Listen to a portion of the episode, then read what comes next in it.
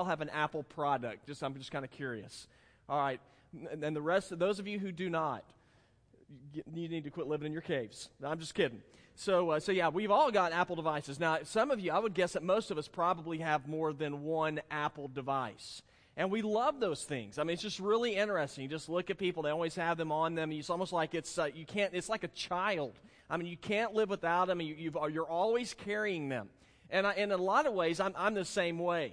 Uh, I was over at uh, some people in our church's home, and they we, I was over there kayaking, and I was uh, coming up to their house, and I was going to get. They have a dock there, and so I was going to get out, and I had my phone on me, and as I was getting out of the kayak, I stepped on it wrong. You know, as I was standing up, and it, it flipped over, and I went headfirst into the water, and of course I had my phone with me, which is always wonderful. And so I go underwater, and I, you know, I'm panicking, and I grab my phone, and I try to turn it on, and it's it's like on the fritz. It won't do anything. So I go into ambulance mode. I mean, I hop out of there, I run, hop in my car, I get to my house as fast as I can. Get, I, I don't know why this, they say it works, but you get rice and I put it in this bag and I put my phone in there. It's like I'm praying over my phone. And sad to say that my Apple device, my iPhone, it passed away. Did not make it. So I know that y'all are very distraught about that. Now, just, some of some of you have had similar experiences, and it's just real interesting to watch this when something happens about the panic mode. I mean, you can tell when somebody's messed up. And, and they're scared to death. Well, I thought about that, not to try to get too spiritual about iPhones, but as, as I've watched my own reaction to devices like that, I thought, what is my reaction to people? You know, whenever I see people who are broken, if I'm real honest with myself, man, there's a lot of times when I'm much more engaged and involved in, in trying to make sure that my broken iPhone is going to get fixed as opposed to a broken person. And there's, y'all, there's a lot of brokenness all around us. I mean, we see people who are broken in their relationships. I, I know people who are broken by addiction. I know people who are broken in their, in their self confidence. And so as I look at that, I think, well, how in the world can we as a church, as we as Christians, how can we help people who are broken? How, how can, and not only, you know, just not the outside world, I mean, y'all, we're broken. And so the question is, what can we do in order to see change take place in the lives of people who are busted up and messed up? And, and I've, I've, really come down to this. If, if, if there's going to be change, it really is going to come down to God's people. It's going to come down to the church engaging culture. And that's why we're going through this series called C4. And we, we've decided as a church that C4 and an engaging culture, that if we're going to see a difference in the world where we live, if we're going to see differences in our communities, then it is going to be up to Christians, it's going to be up to the church to engage the world in which we live. And we've decided and we figured out that there's four ways that Village Church is going to do that. Uh, we're going to do that in our, uh, in our, on our campuses. We're going to do it in our community. We're going to do it in our care ministries. And we're going to do it through our civic responsibilities. Now, we've already talked about the first two, how we're going to be involved on our campuses and how we're going to be involved in our community. But today I wanted to simply talk to, talk to you about how our church is going to engage our culture, engage our community by just very simply caring for people. And that's what we're going to look at today in our passage of Scripture in Mark 2 1 through 2, or 1 through 12. We're going to see a man in this story who was broken. He was a man who was a paralytic, but he had four friends who decided they were going to engage their friend so that he might see healing.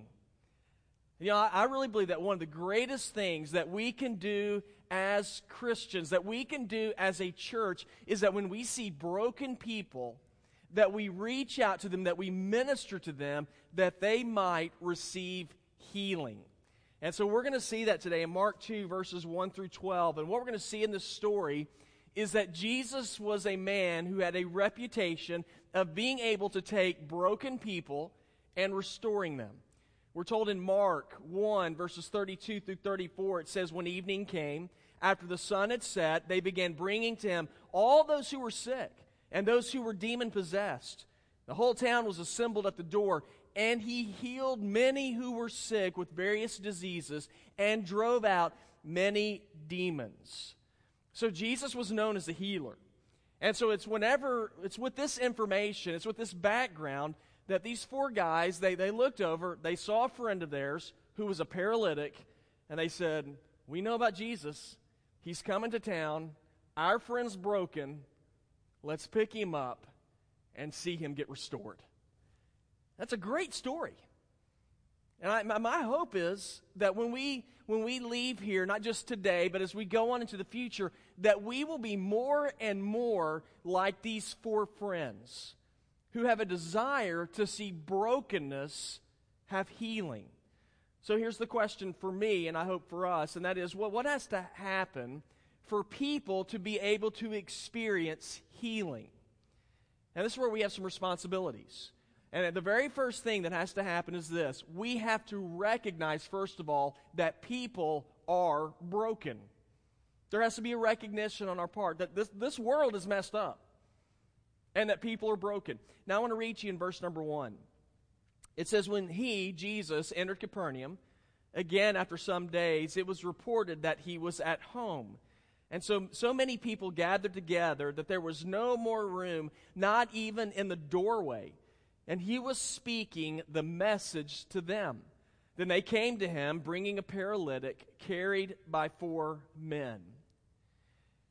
Now, before something can be fixed, you have to realize that it's broken.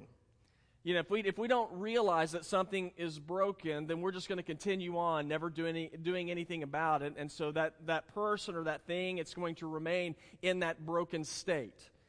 Um, I, I, love the story, but there was a missionary in, in South America, and when he went there, after a period of time, uh, one of the people that uh, back in the States ended up donating a car to him. So he was excited about it. So he has this car. Only problem was that for the car to start, it had to, it had to have a rolling start. And so every morning when he'd get up, he'd have some kids come out and they would, they would push his car and he'd crank it and it'd get going and he was able to drive it all day. And so he said that he would always make sure that if he stopped somewhere, that he would always stop on a hill so that when he could get the car going, he'd get it rolling, and then he could crank it up, and he said, or I just leave it running. And so this went on for a couple of years. And after a couple of years, there was another missionary that was coming in that was going to take his place. And so he had, had the same car, and he was kind of he's kind of proud at you know how he was able to keep that car running the entire time. So he talked to the new missionary, He said, We got a car for you. He said, I just want to give you a couple pointers. He goes, I got a group of kids who'll, who'll help you out every morning. They'll, they'll push the car off, get it started, and it works fine. You just have to be careful. Always want to have it on a hill. And so the guy said, Well, that's interesting. He said, Do you mind if I look at the car? He goes, No, I'd love for you to come look at it. So he, he looks at the car. They pop the hood. He looks in there and goes, Oh, man, there's a loose cable in there. And he reaches over, he twists it, and he gets in the car and cranks it right up. Now, the missionary said, For two years, I've been driving around with a problem that didn't need to be a problem. He said, but it all changed because one guy recognized that there was something that was broken. Well, that's what happens in our text. There are four men who looked at their friend and they said, He's broken. And it's something that's real simple. It's not, it's not like it was hard to figure out, but it just simply took a very simple recognition for things to begin to change. And so they said, Jesus is coming into town. Our friend's broken. Wouldn't it be cool if he got healed? Now, guys, I, I, look at, I look at what's going on all around us right now.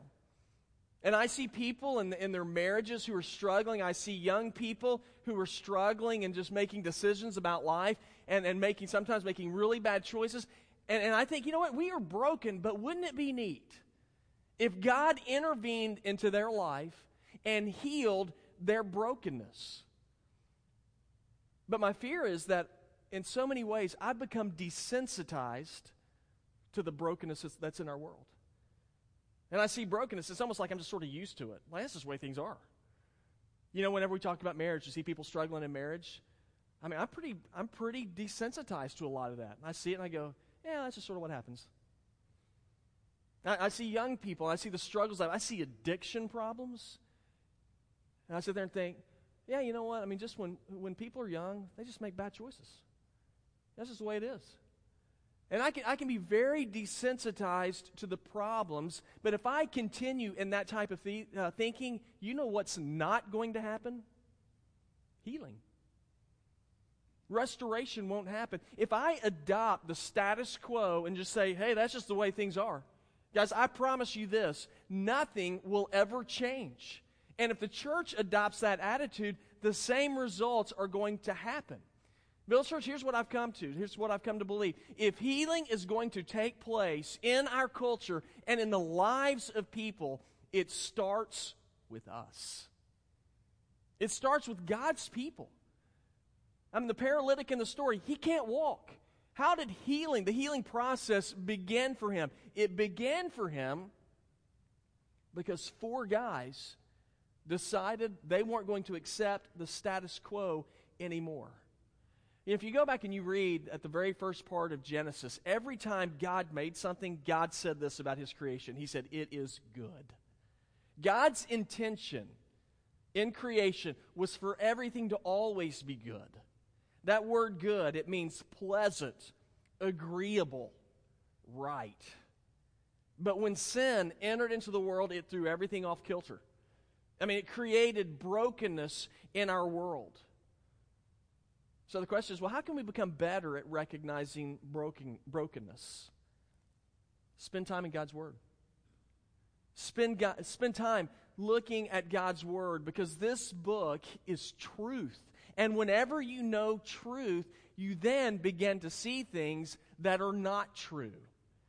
I mean, we're told this in John 8 31 and 32. It says, So Jesus said to the Jews who had believed him, He said, If you continue in my word, you really are my disciples, and you will know the truth, and the truth will set you free. Now, unfortunately, what has happened is that we've begun to drift away from God's Word, and we don't spend much time here, and we don't look at this book as a reference point for our lives. And as you drift away from God's Word, you begin to drift away from truth, and we get confused about just everyday matters. Y'all, we live in such a confused world now that we can't even tell the difference between what is a man and what is a woman.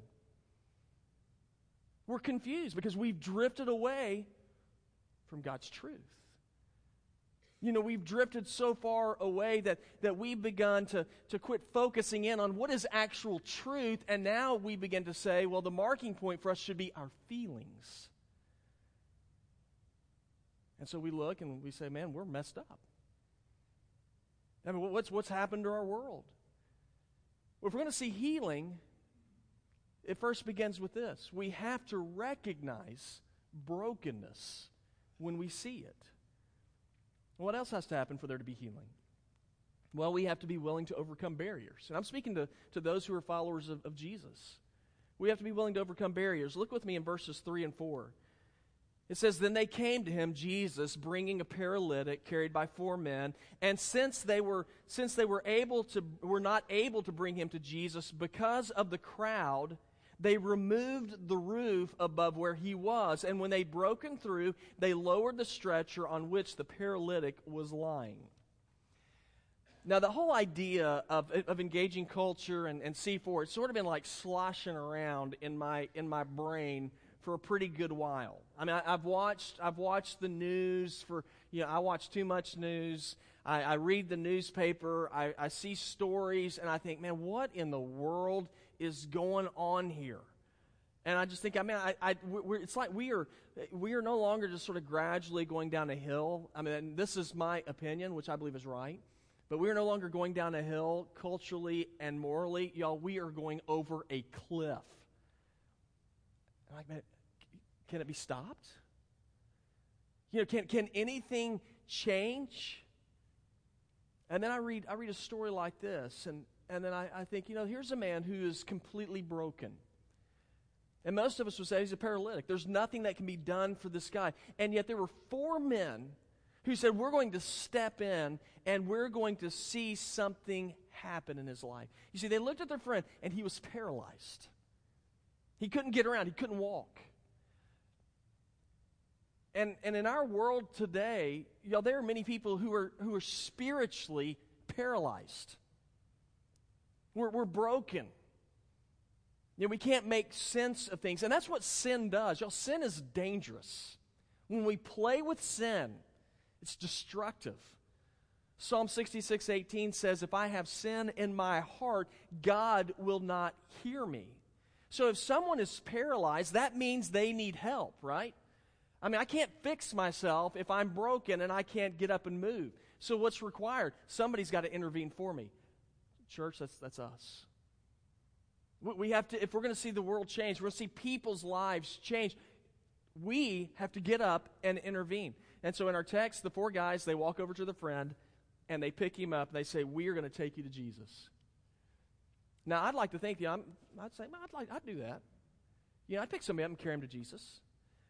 Now, but if we're going to say that, we, there's a couple things we need to understand. If we're, if we're going to actually engage culture like that and we see brokenness, you let me tell you, there's going to be some barriers. If you decide to pick somebody up and you're going to take them to Jesus, there are going to be barriers that you're going to face. And the men in our text, they faced barriers. Matter of fact, whenever they picked up their friend, they take him to Jesus' house. When they get there, it is jam packed with people. Uh, verse number two says, So many people gathered together that there was no more room, not even in the doorway. Can you imagine? It's a press of people. I mean, they are jammed in the house. And people are outside. They can't even get their friend to Jesus. Now, it would have been easy for them to say, Oh, man, it's really crowded in there. Know, we tried. You know, uh, we, it's the thought that counts, right? And they could have just turned around and carried their friend back to the house and say, hey, maybe some other time, buddy. That's first barrier. They faced a barrier. People were pressing in. Now, the question is, how did they, how did they respond? They didn't quit. They said, buddy, let me tell you something. You were broken, and we didn't bring you here just so you could see what possibly could happen. We brought you here to see you healed, to see you restored. Church, that's us. That's our job. Galatians 6, 1 and 2 says, Brothers, if someone is caught in a wrongdoing, you who are spiritual should restore such a person with a gentle spirit, watching out for yourselves so that you also won't be tempted. We are to carry one another's burdens. In this way, you will fulfill the law of Christ. Whenever they carried their friend to Jesus, they were going to carry him all the way through. They ran into an obstacle, they said, We got to find another way. So what they do? The next thing they did, we're told that they went on top of the roof. Now, in uh, Jesus' day and our day, y'all, architecture is different. They actually had a stairway to a roof. All houses would, and they would be flat. And so it was a flat roof. The reason why they were flat and they had a stairway up there is because they did not have air conditioning, which is awful. And so no AC. So in order to cool off during the during the heat of the day or during the during the morning hours, a lot of times the people would go up go up on top of the roof and they would sit there to get feel the breeze. Sometimes at night they would even go up there and they would sleep on top of the roof. And and the roofs were they, they're not they were not made like ours. I mean they didn't have a roof like this. Their roofs were made out of basically out of clay. They'd have rafters and then there'd be clay, dried clay. And so whenever the men, they, they run into an obstacle, can't get to Jesus, so they go up on top of the roof. Now they can't even see Jesus. So, so what are they going to do? And we, y'all, they, they're like, we didn't come here to play. We came here for healing. And so they began to dig through the roof. Can you, um, can you imagine being inside the house? Like, what is going on up there? And then they, they cut a hole through the clay, and then they lower their friend down to Jesus. Now, here's what I recognize about the story I recognize persistence. Would y'all say they were persistent? I mean, they show up, crowded, they go to the roof. I mean, even if you go to the roof, you're like, man, we're hoping to get you to Jesus, man, there's just no way we can do it. They're like, you know what? There is not going to be any obstacle that's going to be too great for us to get you to Jesus. If we have to go through an obstacle, we will do it. Now, that is a rare quality. And it's a rare quality because know, here's, here's what I, I'm not talking about y'all, I'm talking about just in general. Here's what it feels like. It feels like that we live in a society now where everybody wants to be coddled. And whenever things don't go our way, we get upset and we quit. That's not fair. And we just walk away. Now, if those guys had been like that, they'd say, well, this isn't fair. There's too many people here. I'm, I'm, we're quitting. And they're just going to walk off and leave. That's not what they did. They said, We're going to do something about this. We're going to make a difference. But they didn't quit. Let, let me give you an example of where we are as a society. Just some strange stories that you can look up and read about. Um, I, I, read a story about Oxford, Oxford University. And in Oxford, they, they said that students who are studying criminal law have been told that they can duck out of lectures if they find the crimes being covered are too upsetting for them to hear about. Aspiring lawyers at this prestigious school now have the option of skipping teaching on potentially distressing acts if they don't feel up to it. lecturers have been told to start providing trigger warnings at the start of potentially upsetting segments so that if a student doesn't want to hear it, he can stand up and leave. Now, I find that odd. I found that strange you, I, I, because I start to wonder well, what happens when they're in a real court of law and there are potentially upsetting details in trial? Are they going to say, I can't hear this, this is going to upset me, and get up and leave? Would you like your lawyer to duck out at that point? Now, I, I understand there's a lot of unpleasantness in this world that I would like to duck out of. You know, right? I mean, I just like to skip pain and suffering. I think that would be nice. We're just going to skip that whole part of life. But you know, we, we don't have that option. Mean, you just, you live.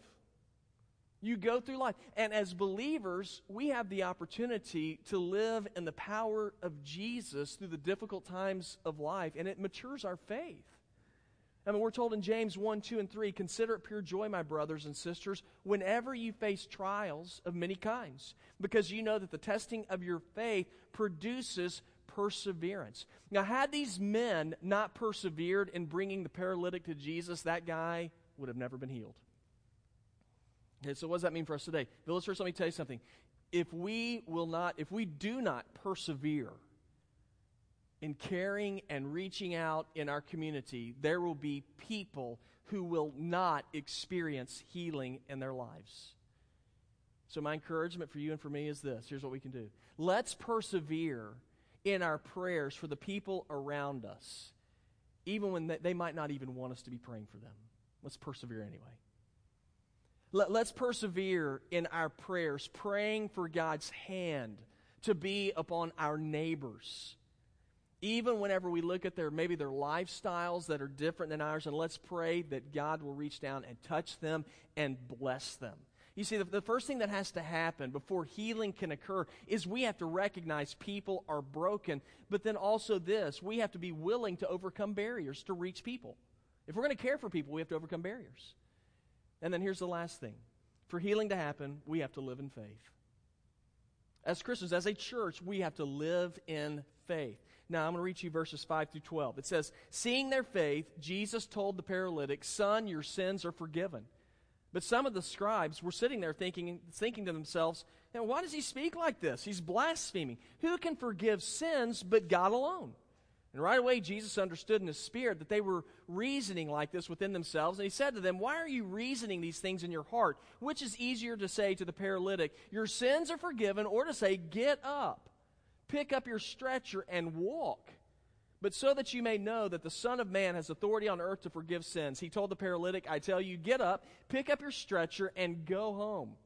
And immediately he got up picked up the stretcher, and they went out in front of everyone. As a result, they were all astounded, and they gave glory to God, saying, We've never seen anything like this. That happened because those men, first of all, recognized brokenness. Secondly, because they weren't going to quit, they're going to overcome barriers. But third, it happened because they had faith that Jesus could do what he said he was going to do. These men brought their friend to Jesus because they had faith that Jesus was going to heal him. Now, they could have not had faith. They could have said, you know, let's just try to help him out the best we can. They could have said, hey, man, we got you a brand, we got you a My Pillow, and we got you a brand new mat that you can lie on. Now, that I'm sure that would have been nice and comfortable for him. Guys, that's not going to solve his problem. And I'm afraid that too many times we try to put band aids on the issues that people are dealing with in life instead of seeing them healed. If I see somebody hungry, hey, it's nice if you give them a meal. Guys, let me tell you something. If you want to see them healed, you give them Jesus. And you go to Jesus because you have faith that Jesus changes things. Now, what, what is faith? You know, what is it? Hebrews 11.1 tells us, it says, Now faith is the reality of what is hoped for, and it is the proof of what is not seen. It, it is a prerequisite in our relationship with God. Faith is a prerequisite. Hebrews 11, 6 says, And without faith, it is impossible to please God. That's why the most important verse in this entire scripture is verse number 5. It says, Jesus said this, it says, seeing their faith. Jesus saw what was going on. They cut a hole through the roof, roof and they start dropping a guy down in front of him who can't walk. And it says, and Jesus seeing their faith. It took faith for them to do that. Now, here's what's interesting whose faith did Jesus see? Y'all get to tell me. The friends. Isn't that interesting? Jesus did not see the faith of the crippled guy.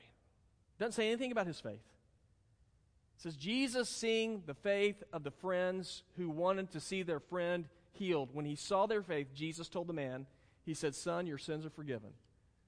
Take up your stretcher and walk. And the guy did. And it says everybody was astounded. Okay, so how do we live in faith like that? We trust that Jesus will do what this book says he will do, and then we live it.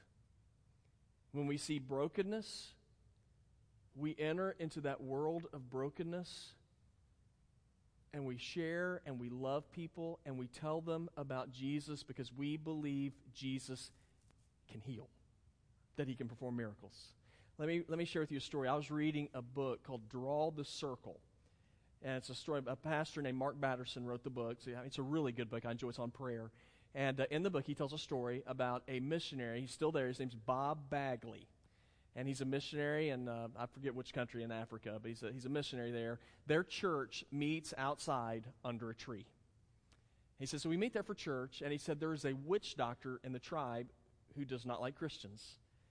He went to that tree and he cursed the tree. Now, I know y'all are thinking, man, this is like movie stuff. Okay, the witch doctor curses the tree. The tree withered. Is that freaky? Okay, Bob Bagley said, I'm sitting there going, oh my gosh. He said, because I'm thinking, okay, we, I got to do something now. Now, that's not something you just avoid, going, well, we're just going to find another tree. He said, I, I, I, I told our I said, you know, we, got to, we have to do something because if we don't, then it's going to show our community that he is more powerful than our God.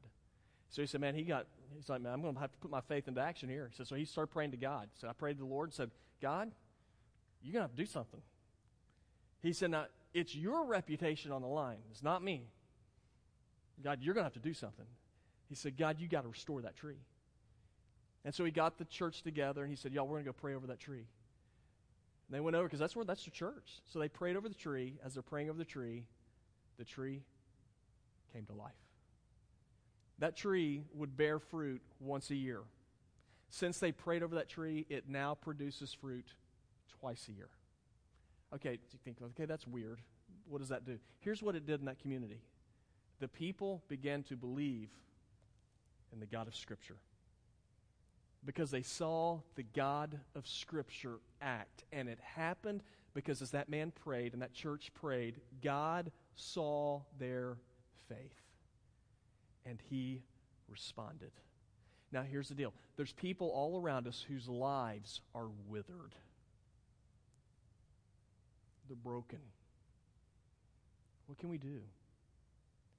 As a church, we need to begin to engage people and we begin to pray for restoration. And I really believe this. I believe that God can take lives that are withered and He can bring them to life again and they can become more productive than they were ever meant to be in the first place. You see, church, it is time for us to put our money where our mouth is. And whenever we do that, it is then that we will begin to see brokenness mended.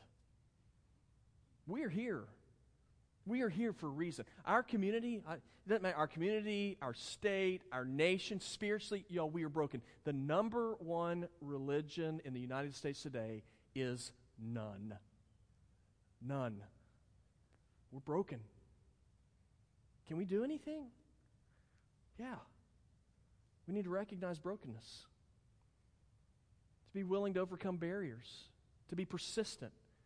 And then we need to live in faith and put our faith into action. How do we put our faith into action? I can share with you a couple things that we do. At the church, we have a prayer team. And I'm, I am grateful for them. They, they come up to the, to the church and they pray. They pray for people in the church who are struggling. They pray for the needs of our community. They pray for our nation. They give praise to God for who He is. And one of the greatest things that we can do is simply pray. You might think, well, what else? What else can I do? Another thing that you do is we have, we have V group ministries where we gather together in our V groups, we fellowship, we support each other, we care for each other. But also, one thing that we're doing is we're beginning to look around in the neighborhoods where we are and say, how can we serve the neighborhoods where we are meeting to let them know we are here for you? Something else that you can do is whenever you see brokenness and the friends or the people that you work with, you know, something as simple as you, you can pray for them, but you can invite them into the church just to come to church with you. Why? So they can hear about Jesus. You see, because we are believing. When I come here, I want us coming here believing God is going to move. Not punching a clock, but coming here believing God is going to move and bring change. Now, we live in a broken world. And Village Church has been called to meet that brokenness, to meet the brokenness so that there can be healing. Oh!